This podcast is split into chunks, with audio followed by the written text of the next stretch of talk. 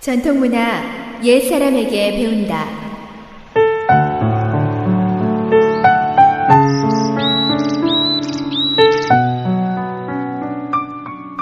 SOH 청취자 여러분, 안녕하십니까?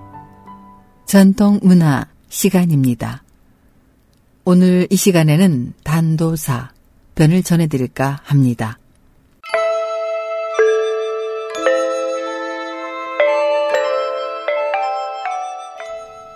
산중 고을의 한 공자라고 불리는 세도가가 있었는데 어느 날 그의 집에 한 노인이 찾아왔습니다. 날이 이 늙은이에게 한 끼 밥을 적선해 주십시오. 한 공자는 노인의 누더기 속에 감춰진 영걸스런 풍채와 눈빛이 예사롭지 않음을 발견하고 그에게 말했습니다. 노인장, 이렇게 국어를 다닐 게 아니라 여기에 머물면서 허드렛 일을 좀 도와주면 어떠하겠소? 예? 아, 뭐, 어, 이 늙은이야. 아, 제때 밥만 먹을 수 있다면 마다할 리가 있겠습니까? 과연 노인은 한 공자가 본 대로 보통 사람은 아니었습니다. 장정 몇 명이 할 일을 단시간 내에 해내고는 어디론가 사라졌다가 때가 되면 나타나곤 했습니다. 한 공자는 노인의 뒤를 쫓으며 그가 일을 어떻게 해내는지 보아내려 했으나 허사였습니다.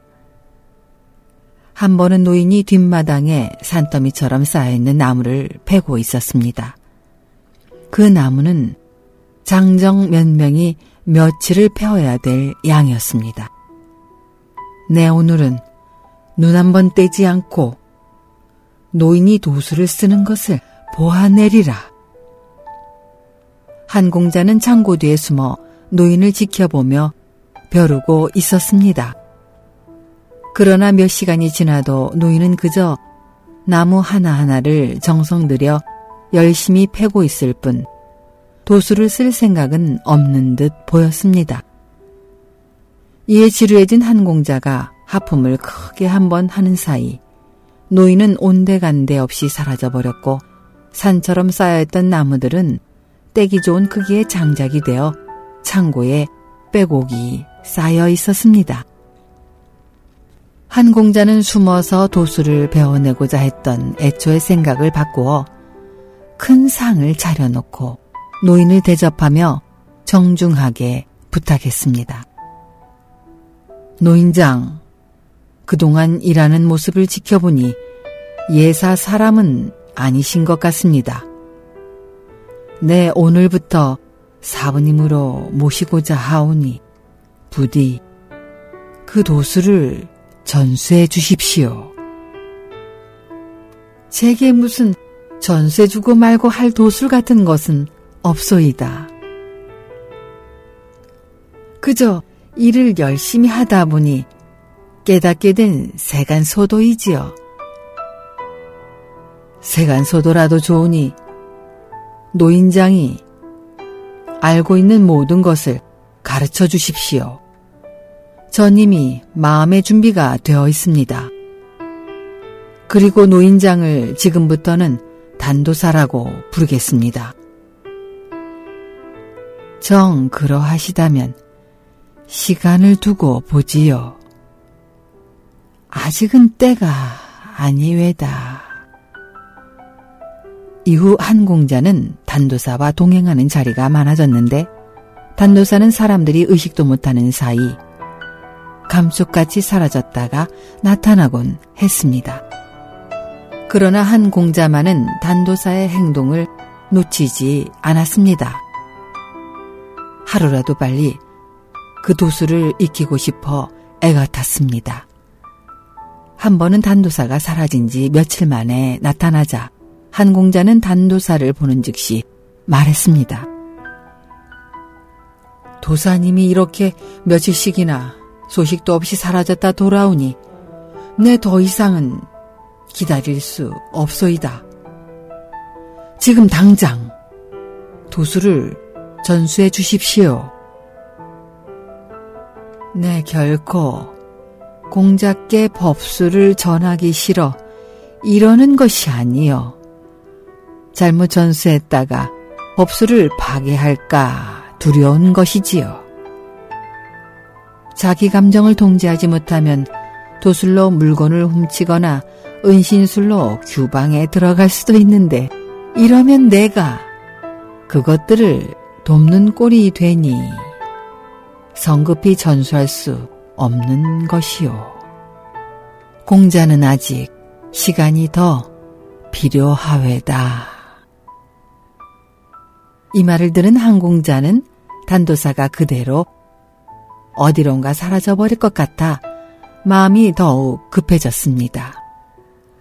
그래서 노복들을 시켜 단도사를 급습하여 묶어놓고 도수를 전수받을 계획을 세웠습니다. 비록 좌도가 몸을 숨길 수 있다 하더라도 발자국은 남을 것이니 그것만 따라가면 그를 잡을 수 있을 거란 생각에 뒷마당에 먼지를 가득 뿌리고 채찍을 든 노복들을 잠복시킨 후 그곳으로 단도사를 불러들였습니다. 단도사가 나타나자마자 노복들은 채찍을 휘둘렀고 단도사는 예상외로 어떤 술수도 부리지 않고 채찍을 맞고 그 자리에 쓰러졌습니다.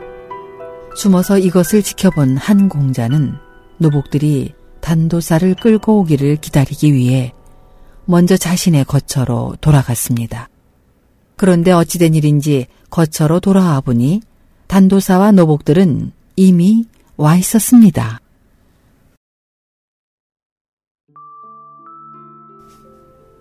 네, 그동안 여러분들에게 폐가 많았습니다. 이제 제가 떠나야 될 때가 된 것 같습니다. 그래, 오늘은 제가 여러분들에게 작별 인사를 대신해 대접을 하고자 합니다. 그리고 단도사는 소매 속에 손을 넣더니 술 한 병을 꺼냈습니다. 이어서 그 소매 속에는 맛있는 음식들이 끝없이 나와 커다란 탁자를 가득 채웠습니다. 노복들이 이웃 사람들도 불러와 많은 사람들은 배불리 먹고 크게 취했습니다. 술이 거나해진 단도사는 탁자 위에 남아있는 음식들을 모두 다시 소매 속에 넣은 후 할 말을 잃고 멍하니 쳐다보고 있는 한 공자에게 읍을 했습니다. 공자는 자물성이 부족했소이다. 그것을 깨닫게 해주려 했는데 우리의 인연은 여기서 끝이 났군요. 그럼 전 이만 가보겠습니다. 단도사가 벽에 문을 그리자 문이 스스로 열렸고 그 문 속으로 들어가자 문은 다시 닫혀 벽이 되었습니다. 한 공자는 깊이 후회했으나 다시는 단도사를 만날 수 없었다고 합니다.